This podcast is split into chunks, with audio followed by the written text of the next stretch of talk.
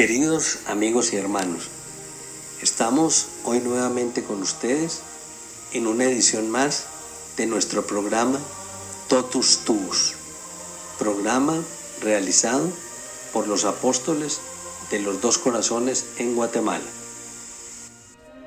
Oración a María, Madre de la Eucaristía. Ave María, dulce Madre de la Eucaristía, con dolores y mucho amor nos has dado a tu Hijo Jesús, mientras pendía de la cruz. Nosotros, débiles criaturas, nos aferramos a ti para ser hijos dignos de este gran amor y dolor. Ayúdanos a ser humildes y sencillos. Ayúdanos a amar a todos los hombres. Ayúdanos a vivir en la gracia, estando siempre listos para recibir a Jesús en nuestro corazón. Oh María, Madre de la Eucaristía, nosotros por cuenta propia no podemos comprender este gran misterio de amor. Que obtengamos la luz del Espíritu Santo, para que así podamos comprender, aunque sea por un instante, todo el infinito amor de tu Jesús, que se entrega a sí mismo por nosotros. Amén. Continuamos con la lectura del libro Los dogmas de María, las piedras más preciosas de su corona, escrito por Giorgio Cernani.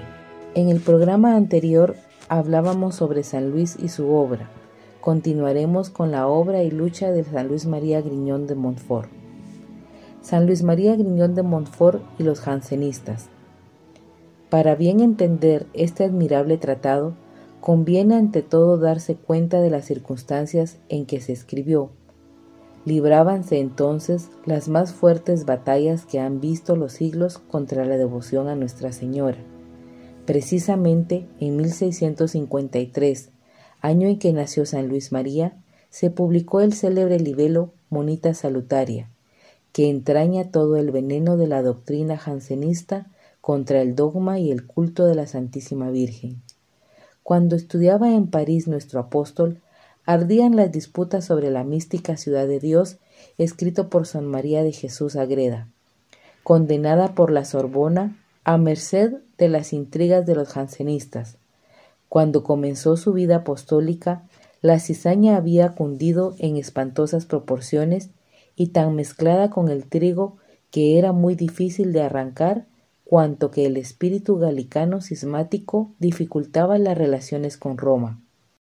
Obispos y sacerdotes inficionados de jansenismo llegaron hasta reformar la liturgia de la Iglesia con el fin manifiesto de disminuir la devoción a la Santísima Virgen.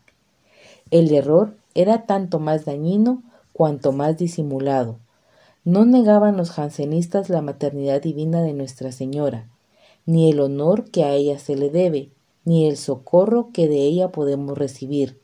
Solo trataba, según decían ellos, de cortar las exageraciones y abusos de la Iglesia que convertía el cristianismo en marianismo.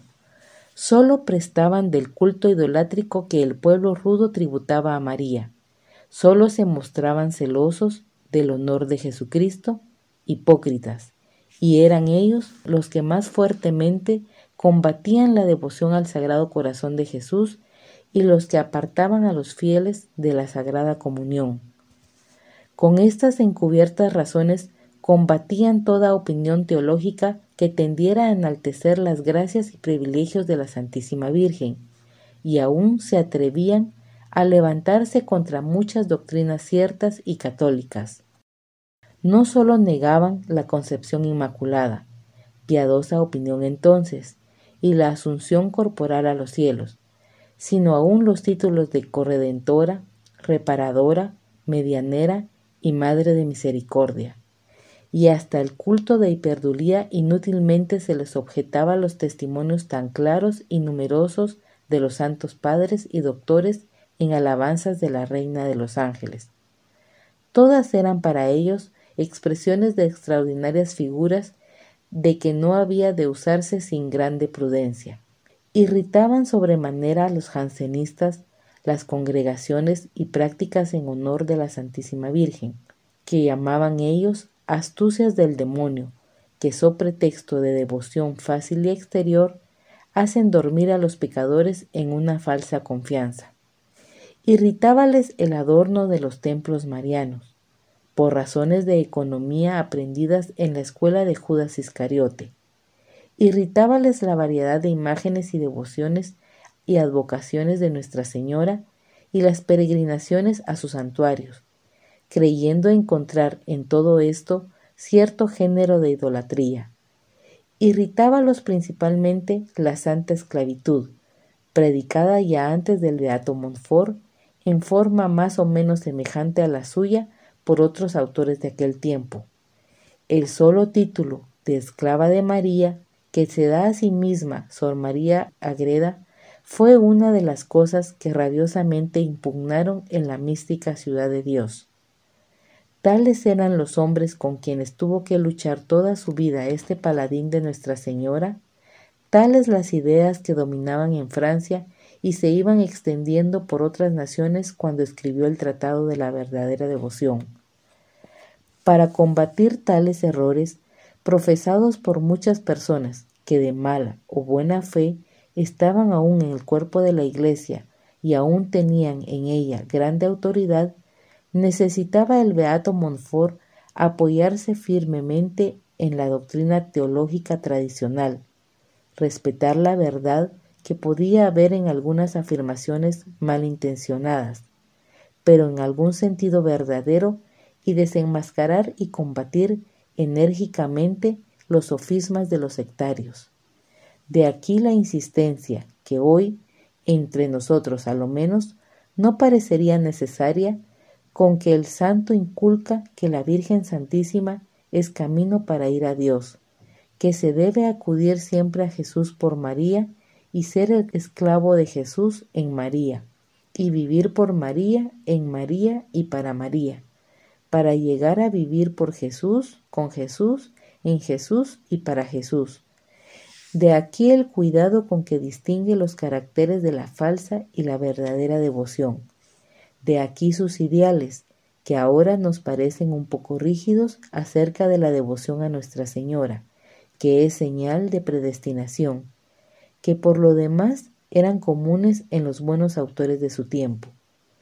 Era preciso que en pos de él se levantara el otro gran apóstol de María, San Alfonso María de Ligorio, para restablecer en todo su esplendor en este punto la doctrina tradicional. Para los tiempos del santo no era poco escribir lo que escribió, y aun esto no pudo publicarlo. No era poco predicar lo que predicó, y aun esto no pudo ser sin que lo expulsasen de varias diócesis y le quitaran varias veces las licencias. Fructuosísimo fue, sin embargo, el apostolado de Montfort y providencial sin duda para combatir aquella hipócrita herejía. Era, a la verdad, el hombre nacido para este combate. Se ha censurado porque en su manera de vivir y de obrar no era hombre de su siglo, y es verdad, y precisamente eso, lejos de ser mancilla, es su gloria. Era así un santo medieval, de talla gigantesca, que no cabía en los estrechos moldes de aquel siglo tan pequeño. Su carácter siempre recto e intransigente, su piedad franca y jugosa, su humildad profunda y su total desprecio del mundo no podían avenirse con la hipocresía farisaica de los jansenistas, con la devoción contrahecha, seca y escrupulosa que ellos inspiraban, con el cristianismo superficial de los cortesanos, con el libertinaje e incredulidad de los filósofos. El pueblo fiel le seguía como a un tamaturgo y profeta, pero los fariseos y saduceos le perseguían de muerte. Su situación era muy semejante a la de su divino Maestro, y como la empresa de Jesucristo, la empresa de su discípulo pareció en todas sus partes fracasada a los ojos del mundo. Solo muchos años después de su muerte pudo apreciarse su victoria. Si su pluma no logró por entonces los admirables frutos que obtuvo su palabra, ya que no pudieron publicarse sus escritos, los ha logrado después cuando no eran menos necesarios. Los errores de los jansenistas sobre la devoción a la Santísima Virgen eran al fin los mismos que los de los protestantes, aunque más arteramente formulados y por eso más temibles. Así que la verdadera devoción ha hecho después grandes frutos en los países aficionados del protestantismo. Muchos de estos antiguos errores reverdecen ahora en los escritos modernistas, y es también, por tanto, el admirable libro Antídoto Providencial para nuestros tiempos. Pero no es esta, ni mucho menos, la principal razón de su mérito e importancia. El tratado no se endereza solo a destruir, sino también a edificar. No se pone de propósito nuestro escritor a refutar los errores jansenistas, como lo hicieron otros de su tiempo. Procede más bien afirmando las verdades que ellos niegan, y eso sin aparato doctrinal y erudito, sino como excelente misionero que instruye sólida y fervorosamente al pueblo sencillo, inculcándole la doctrina tradicional que tiene embebida en el alma. No es la polémica, sino la ascética lo principal de este tratado. Conocidas las circunstancias en que escribía Montfort y que tanto influyeron en la composición de su libro, vamos a estudiarlo primero en conjunto y después parte por parte. Por la Virgen María vino Jesucristo al mundo y por ella debe reinar en el mundo. Esta es la primera línea del tratado y es también su principio y fundamento. Luis María parece clavar los ojos en la serpiente del jansenismo triunfante, que pronto va a hundirse, y en la serpiente de la revolución, que pronto va a levantar la cabeza, y en toda la descendencia de la serpiente infernal, y repite a las hijas la sentencia fulminada contra la madre. María quebrantará vuestra cabeza. El libro es profético, pero sus profecías, más que en revelaciones particulares, se fundan en la Sagrada Escritura y en la teología, de cuyas entrañas saca el santo un programa ascético, con el que se propone regenerar las almas y por medio de las almas regeneradas, regenerar la Iglesia y el mundo. Es el programa mismo de San Pío X, proclamado en sus dos primeras encíclicas, instaurar todo en Cristo por María. Comienza por asentar contra los jansenistas, sin nombrarlos por supuesto, que lejos de tener excesivo culto, la Virgen Nuestra Señora no es aún tan conocida y amada como Dios quiere que sea. Su oficio de corredentora, reparadora y madre de gracia, que en particular negaban o disminuían ellos, es precisamente el gran principio que debe traer lógicamente la renovación del mundo. El proceder que tuvieron las tres personas de la Santísima Trinidad en la primera venida de Jesucristo es el que tuvieron todos los días invisiblemente en la Iglesia y en el que guardarán hasta la consumación de los siglos en la última venida de Jesucristo. No hay, pues, que confundir la devoción a la Santísima Virgen con la devoción a los otros santos, como si no fuera necesario o fuera cosa de supererogación. Es necesario a todos para salvarse, es necesario a los que aspiran a la perfección para santificarse, y por consiguiente es necesario a la sociedad para regenerarse, como se ha de regenerar en los últimos tiempos por medio de los grandes santos formados por la Santísima Virgen. Pero ¿cuál es esta tan necesaria devoción? Eso es lo que principalmente va buscando el santo en este libro, y procede con método semejante al de los teólogos cuando inquieren sobre la verdadera religión y la verdadera iglesia. Después de probar que la devoción a la Santísima Virgen es cosa tan necesaria, va a llamar a examen a todas las que se llaman devociones a la Santísima Virgen. Busca primero fiel criterio para distinguirlas en algunas verdades teológicas fundamentalmente. Examina después las falsas devociones. Señala los caracteres de la devoción verdadera y entre las prácticas de la devoción verdadera o particulares devociones, escoge la devoción por excelencia, la consagración total. Al estudio de esta devoción verdadera, ya conocida, dedica la segunda y principal parte del libro. Explica en ella, primeramente, la naturaleza de esta devoción, que es consagración a Jesús por María de todo lo que uno es y tiene, o sea, renovación perfecta de las promesas del bautismo, santa esclavitud suavizada por el amor. Resuelve las dificultades que contra esta consagración pueden oponerse.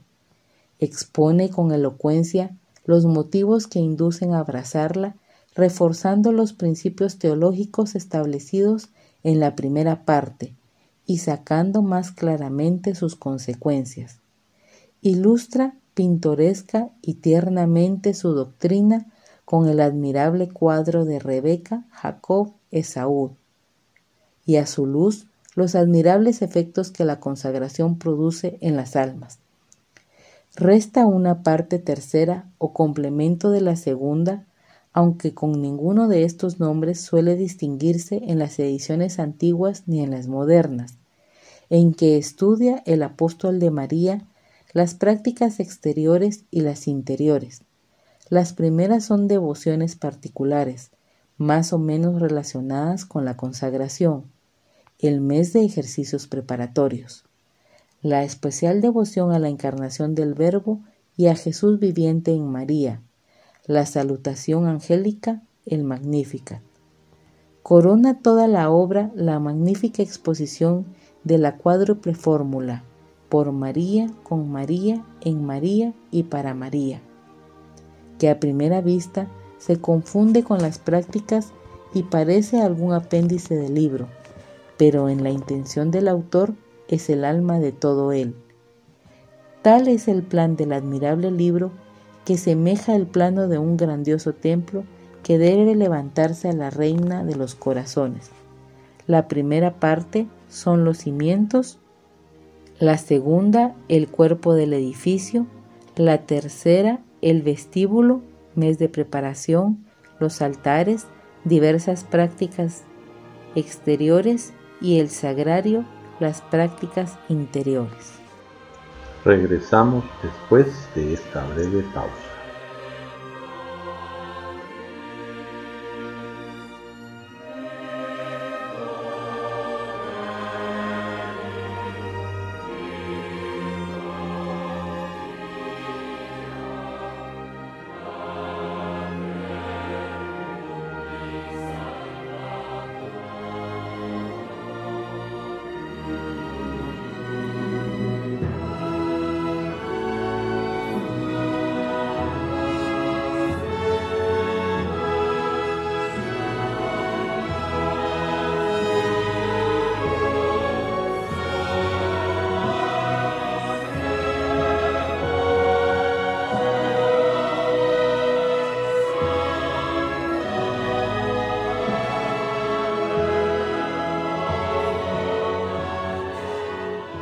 Continuamos con los testimonios de sumos pontífices, prelados y teólogos a favor de la doctrina de Montfort, citados también por el padre Nazario Pérez.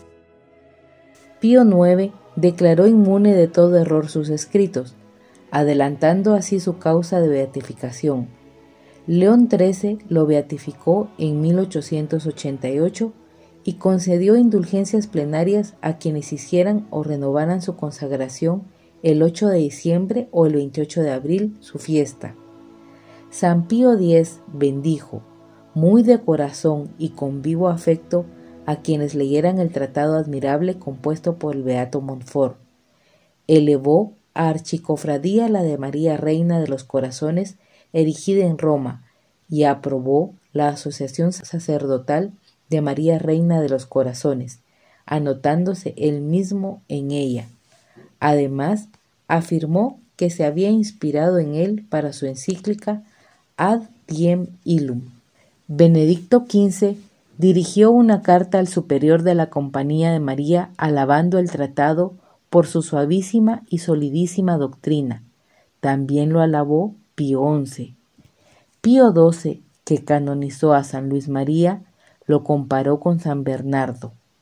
Multitud de prelados han elogiado la doctrina mariana de Montfort, cientos de ellos, respondiendo a la invitación del cardenal Mercier, firmaron en 1926 una súplica en la que se pedía conjuntamente, como dos cosas muy unidas, la definición dogmática de la mediación universal de Nuestra Señora y la canonización del Beato Montfort, y cita una larga lista de congresos marianos y de teólogos, a la que ahora debemos agregar la cantidad de asociaciones y movimientos inspirados en la santa esclavitud. Y también debemos agregar, repitiendo, el testimonio vivo que ilumina al mundo, la consagración personal de nuestro Santo Padre, San Juan Pablo II, que tuvo desde joven por libro de cabecera a este libro inspirado, y lo sigue teniendo. Su totus tus resuena en el mundo desde su asunción al pontificado. La era mariana tiene inspiración creciente en la doctrina de la consagración hecha para imitar y seguir a Jesucristo y que supone todos los dogmas de María y su corredención, su mediación universal y su intercesión ante el Saltísimo. El tratado debe ser leído y releído y sobre todo debe ser vivido. No es posible resumirlo, pero aquí entresacamos algunos párrafos que hacen al dogma que se pide al Santo Padre. María, corredentora y mediadora. Dios Padre no ha dado al mundo su unigénito Hijo sino por María, a pesar de los suspiros que hayan exhalado los patriarcas, de las súplicas hechas por los profetas y santos de la ley antigua durante cuatro mil años, para obtener este tesoro, solo María es la que lo ha merecido y ha encontrado gracia delante de Dios por la fuerza de sus oraciones y la sublimidad de sus virtudes. El mundo era indigno, dice San Agustín, de recibir al Hijo de Dios inmediatamente de las manos del Padre. Por eso, éste lo ha entregado a María para que de sus manos lo se recibiera el mundo. El Hijo de Dios se ha hecho hombre para nuestra salvación, pero en María y por María. Dios Espíritu Santo ha formado a Jesucristo en María, pero después de haber pedido a ésta su consentimiento, por medio de uno de los primeros ministros de su corte. Dios Padre ha comunicado a María su fecundidad en cuanto una pura criatura era capaz de recibirla, para concederle el poder de producir a su Hijo y a todos los miembros de su cuerpo místico. Dios ha descendido a su seno virginal como el nuevo Adán al paraíso terrestre, para hallar en él sus complacencias y obrar allí en secretos las maravillas de la gracia. Dios, hecho hombre, ha encontrado la libertad en verse prisionero en su seno, ha desplegado su fuerza dejándose llevar de esta doncella, ha cifrado su gloria y la de su Padre en ocultar sus esplendores a todas las criaturas de la tierra, a fin de no revelarlos más que a María. Ha glorificado su independencia y su majestad sujetándose a esta Virgen amable en su concepción, en su nacimiento, en su presentación al templo, en su vida oculta de treinta años, hasta su muerte, a la cual ella debía asistir para no hacer con ella más que un solo sacrificio, y para ser inmolado por el consentimiento de ella al Padre Eterno, como en otro tiempo Isaac por el consentimiento de Abraham a la voluntad de Dios. Ella es la que únicamente lo ha amamantado, alimentado, mantenido, educado y sacrificado por nosotros. Oh admirable e incomprensible dependencia de un Dios que el Espíritu Santo, para mostrarnos su valor y su gloria infinita, no ha podido pasar en silencio en el Evangelio. No obstante, habernos ocultado casi todas las cosas admirables que esta sabiduría encarnada hizo en su vida oculta. Mayor gloria ha dado Jesucristo a Dios su Padre por la sumisión que tuvo a María durante treinta años, que la que le hubiese granjeado convirtiendo a todo el mundo por medio de las maravillas más grandes que hubiese operado. Oh, qué gloria tan subida damos a Dios cuando para agradarle nos sometemos a María, a ejemplo de Jesucristo, que es nuestro único modelo. Si examinamos de cerca el resto de la vida de Jesucristo, veremos que ha querido comenzar sus milagros por María. A San Juan lo santificó en el seno de su madre Santa Isabel por la palabra de María, y este fue el primero y mayor milagro de la gracia que Jesús obró. En las bodas de Caná convirtió el agua en vino a los ruegos de María, y este fue el primer milagro de naturaleza. Por María ha comenzado y continuado sus milagros, y por María los continuará hasta el fin de los siglos. Dios Espíritu Santo, con ella, en ella y de ella ha producido su obra maestra, que es un Dios hecho hombre. Produce todos los días hasta el fin del mundo a los predestinados y a los miembros del cuerpo de esa cabeza adorable, y he aquí, porque cuanto más haya él en un alma María, su querida e indisoluble esposa, tanto más activo y poderoso se muestra para producir a Jesucristo en esta alma y en esta alma en Jesucristo. María, medianera del Padre, del Hijo y del Espíritu Santo. La conductora que las tres personas de la Santísima Trinidad han observado en la encarnación y en la primera venida de Jesucristo, la siguen todos los días de una manera invisible en la Santa Iglesia y la seguirán hasta la consumación de los siglos en la última venida de Jesucristo. Dios Padre reunió en un lugar todas las aguas y las llamó mar. Reunió en otro todas las gracias y las llamó María.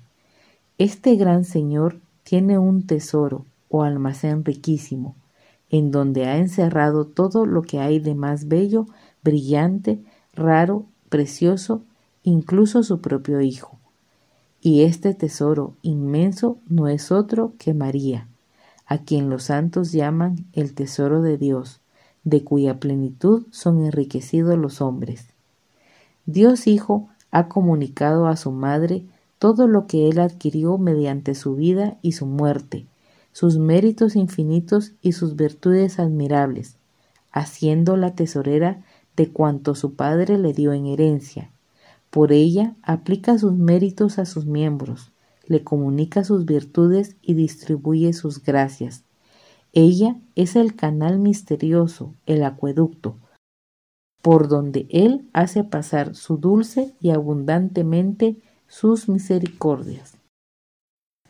Dios Espíritu Santo ha comunicado a María, su fiel esposa, sus dones inefables, escogiéndola por dispensadora de todo lo que Él posee, en forma que ella distribuye a quien ella quiere, cuanto ella quiere, como ella quiere y cuando ella quiere, todos sus dones y sus gracias, y no se concede a los hombres don alguno del cielo que no pase por sus virginales manos, porque tal ha sido la voluntad de Dios, quien ha querido que nosotros lo tuviésemos todo por María, y ya que así será enriquecida, ensalzada y honrada del Altísimo, la que se empobreció, humilló y ocultó hasta el fondo de la nada, por su profunda humildad durante toda su vida.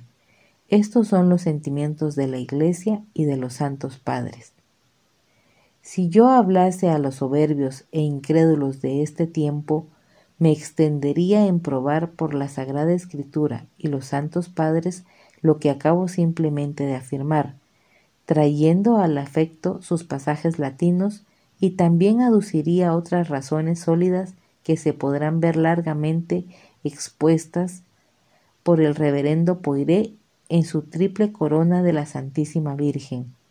Pero como hablo particularmente a los humildes y sencillos, los cuales, por tener más buena voluntad y más acentrada fe que el común de los sabios, creen con más simplicidad y mérito. Me contento con declararles llanamente la verdad, sin detenerme en citarles todas las autoridades latinas que ellos no entienden, aunque no por eso dejo totalmente de aducir algunas sin hacer grandes esfuerzos para buscarlas. Continuemos. Nuestro Señor, Hijo de María en el cielo como en la tierra, el poder de sus súplicas. Como quiera que la gracia perfecciona a la naturaleza y la gloria perfecciona a la gracia, es muy cierto que nuestro Señor es también en el cielo tan hijo de María como lo fue en la tierra. Por consiguiente, le ha conservado aquella sumisión y obediencia propia del más perfecto de todos los hijos con respecto a la más buena de todas las madres. Guardémonos, sin embargo, de ver en esta dependencia ningún rebajamiento o imperfección en Jesucristo, porque María, siendo infinitamente inferior a su Hijo, que es Dios, no le manda como una madre terrena mandaría a su Hijo, que está por debajo de ella, sino que María, como está toda transformada en Dios, por la gracia y la gloria que transforman en Él, a todos los santos no pide, no quiere ni hace nada que sea contrario a la eterna voluntad de Dios.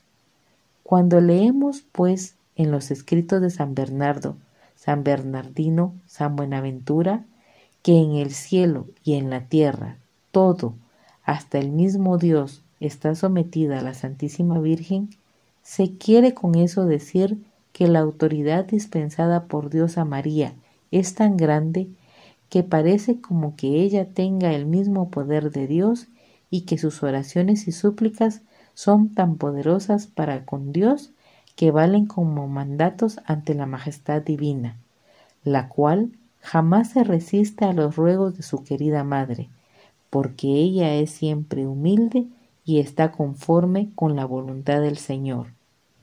Si Moisés, por la fuerza de su oración, detuvo la cólera de Dios sobre los israelitas de una manera tan poderosa que el Altísimo e infinitamente poderoso Señor, no pudiendo resistirle, le pidió que le dejase encolerizarse y castigar a aquel pueblo rebelde?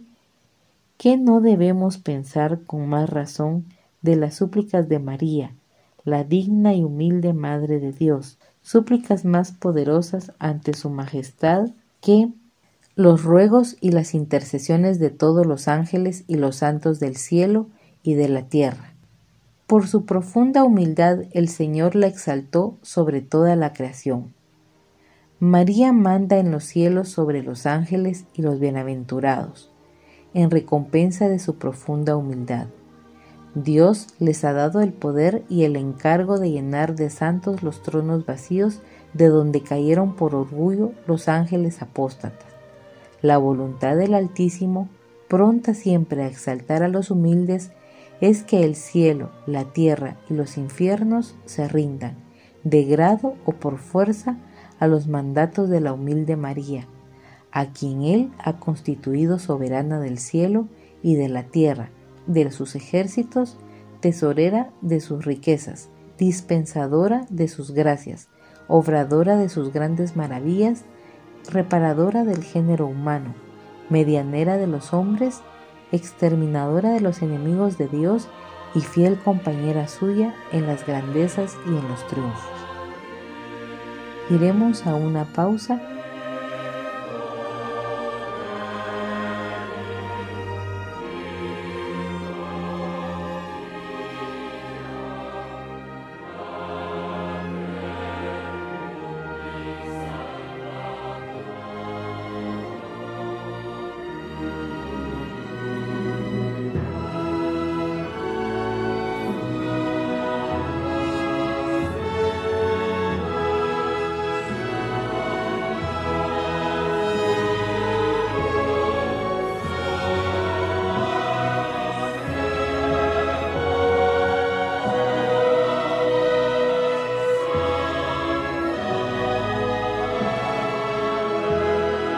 Continuamos con la lectura.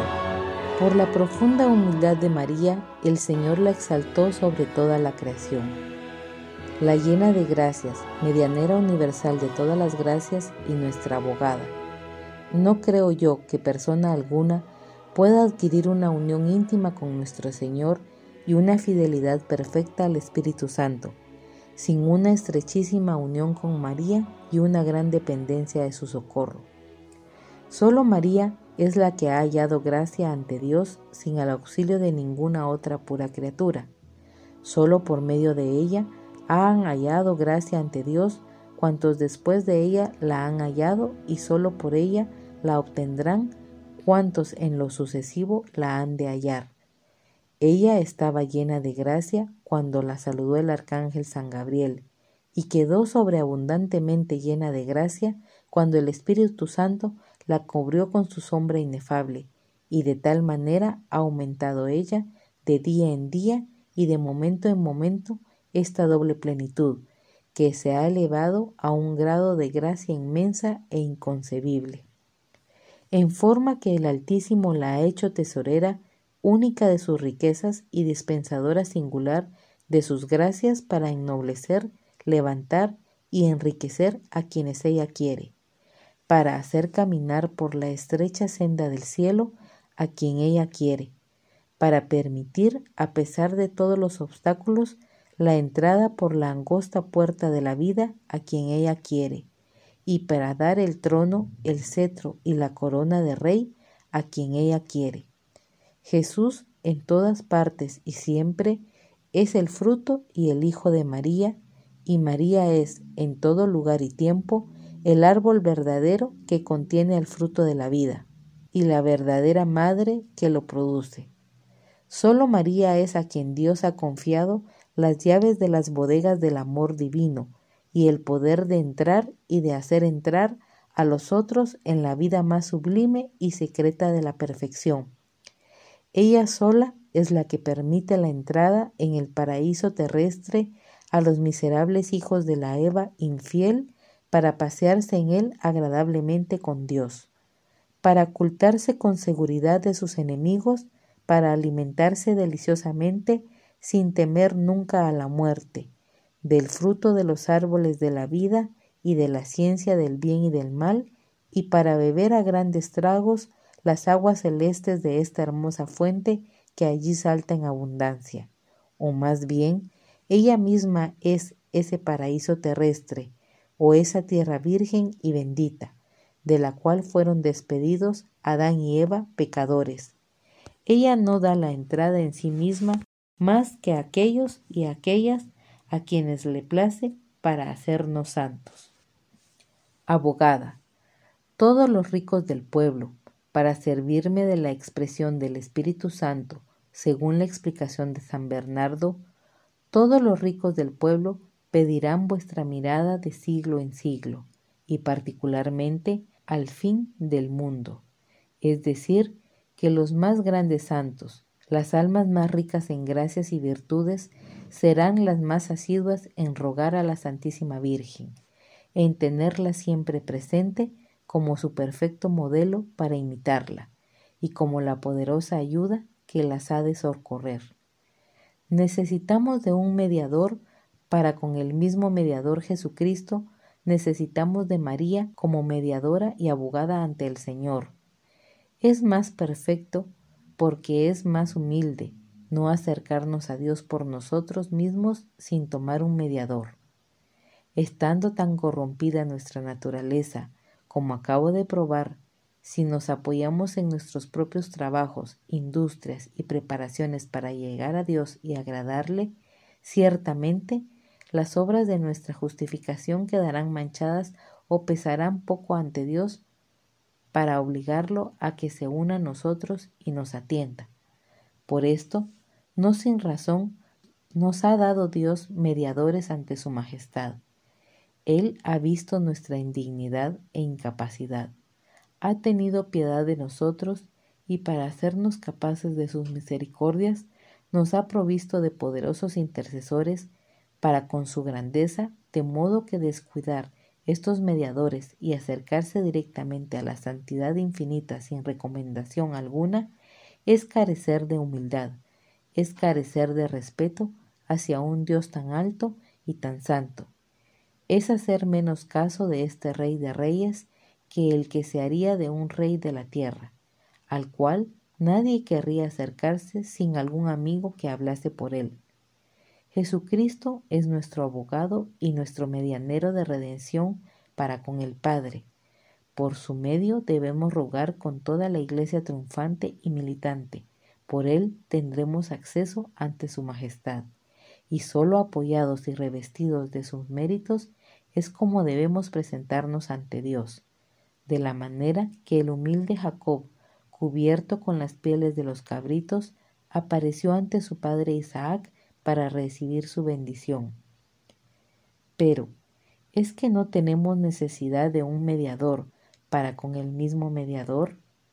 ¿Es nuestra pureza bastante grande para unirnos directamente a Él y por medio de nosotros mismos?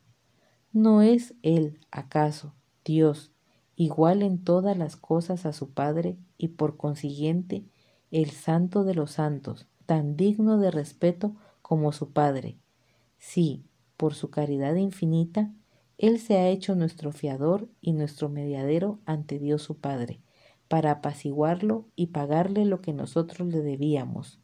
¿Será esto motivo para que tengamos menos respeto y temor hacia su majestad y su santidad? Digamos, pues, sin encogimiento, con San Bernardo, que tenemos necesidad de un mediador ante el mismo mediador y que la Divina María es la más capaz de cumplir este oficio caritativo. Por ella vino Jesucristo al mundo y por ella debemos ir a Él.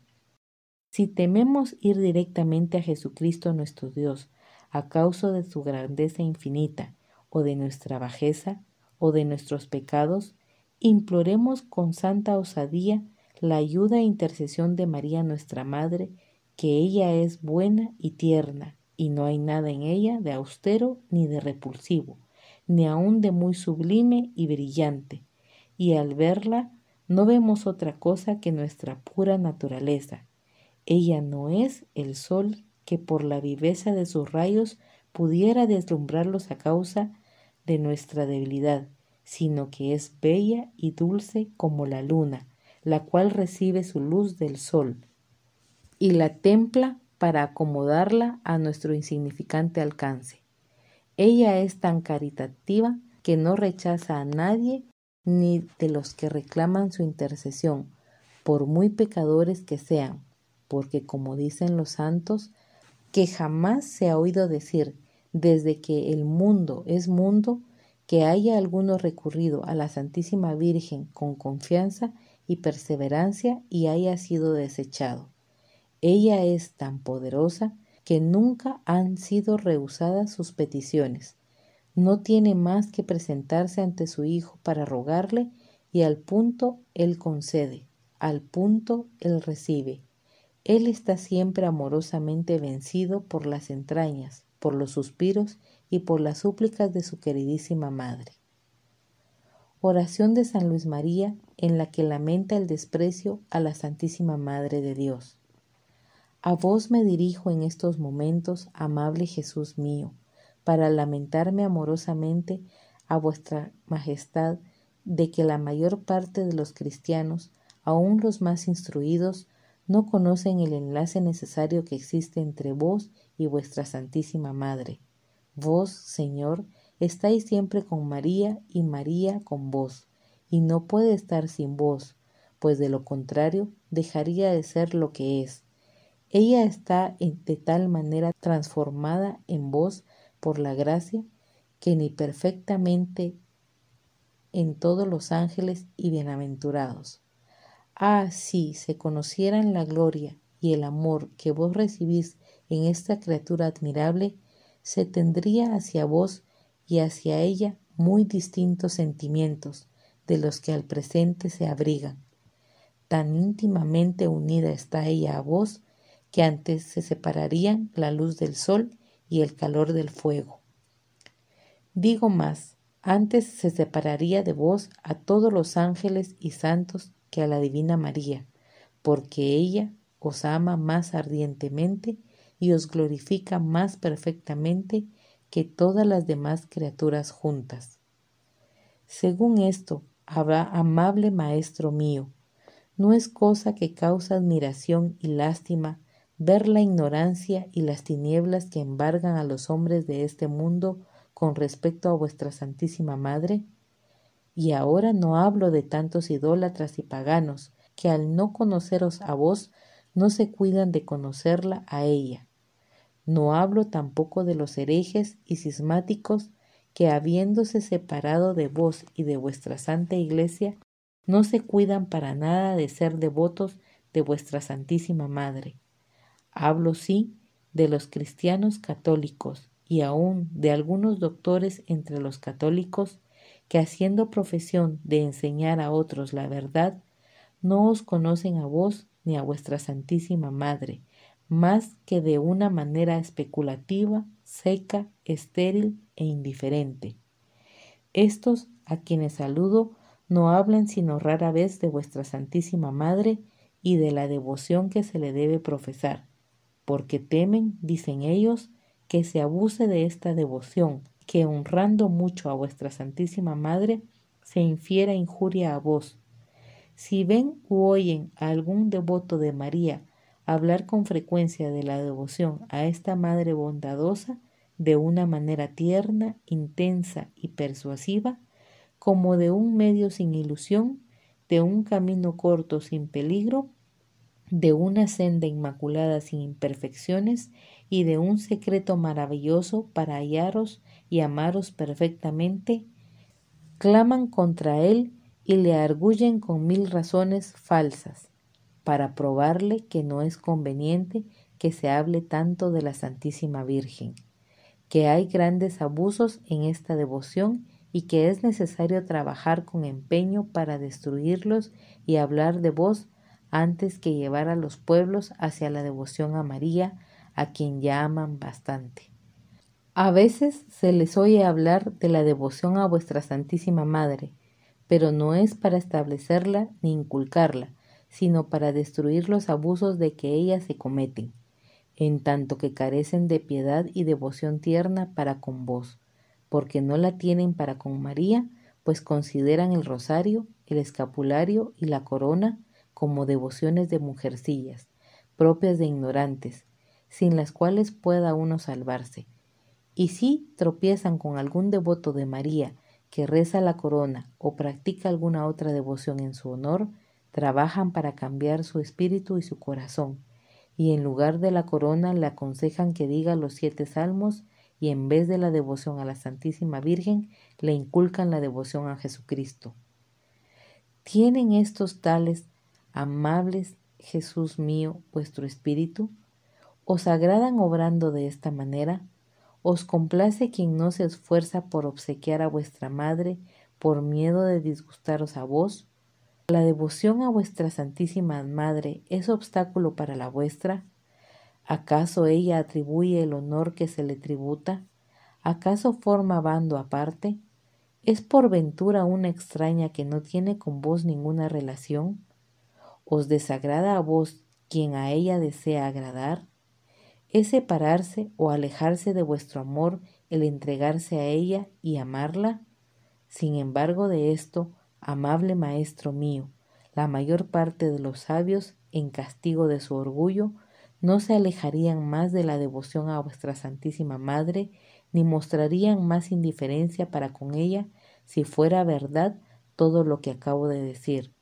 Guardadme de sus sentimientos y de sus prácticas, y comunicadme alguna parte de los sentimientos de reconocimiento, de estima, de respeto de amor que vos abrigáis hacia vuestra Madre Santísima, a fin de que os ame y glorifique cuanto más os imite y más de cerca os siga.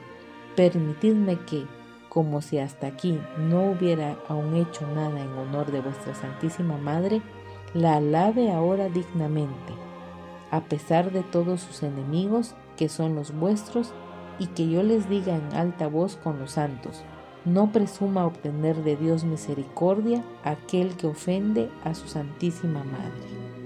Terminamos entonces en el día de hoy con nuestro programa Totus Tus, programa realizado por los apóstoles de los dos corazones en Guatemala. Esperamos que esta semana continúe con muchas bendiciones para cada uno de ustedes, que nuestras misiones sean desarrolladas y nos lleven siempre por el camino de la santidad totus tus, oh María.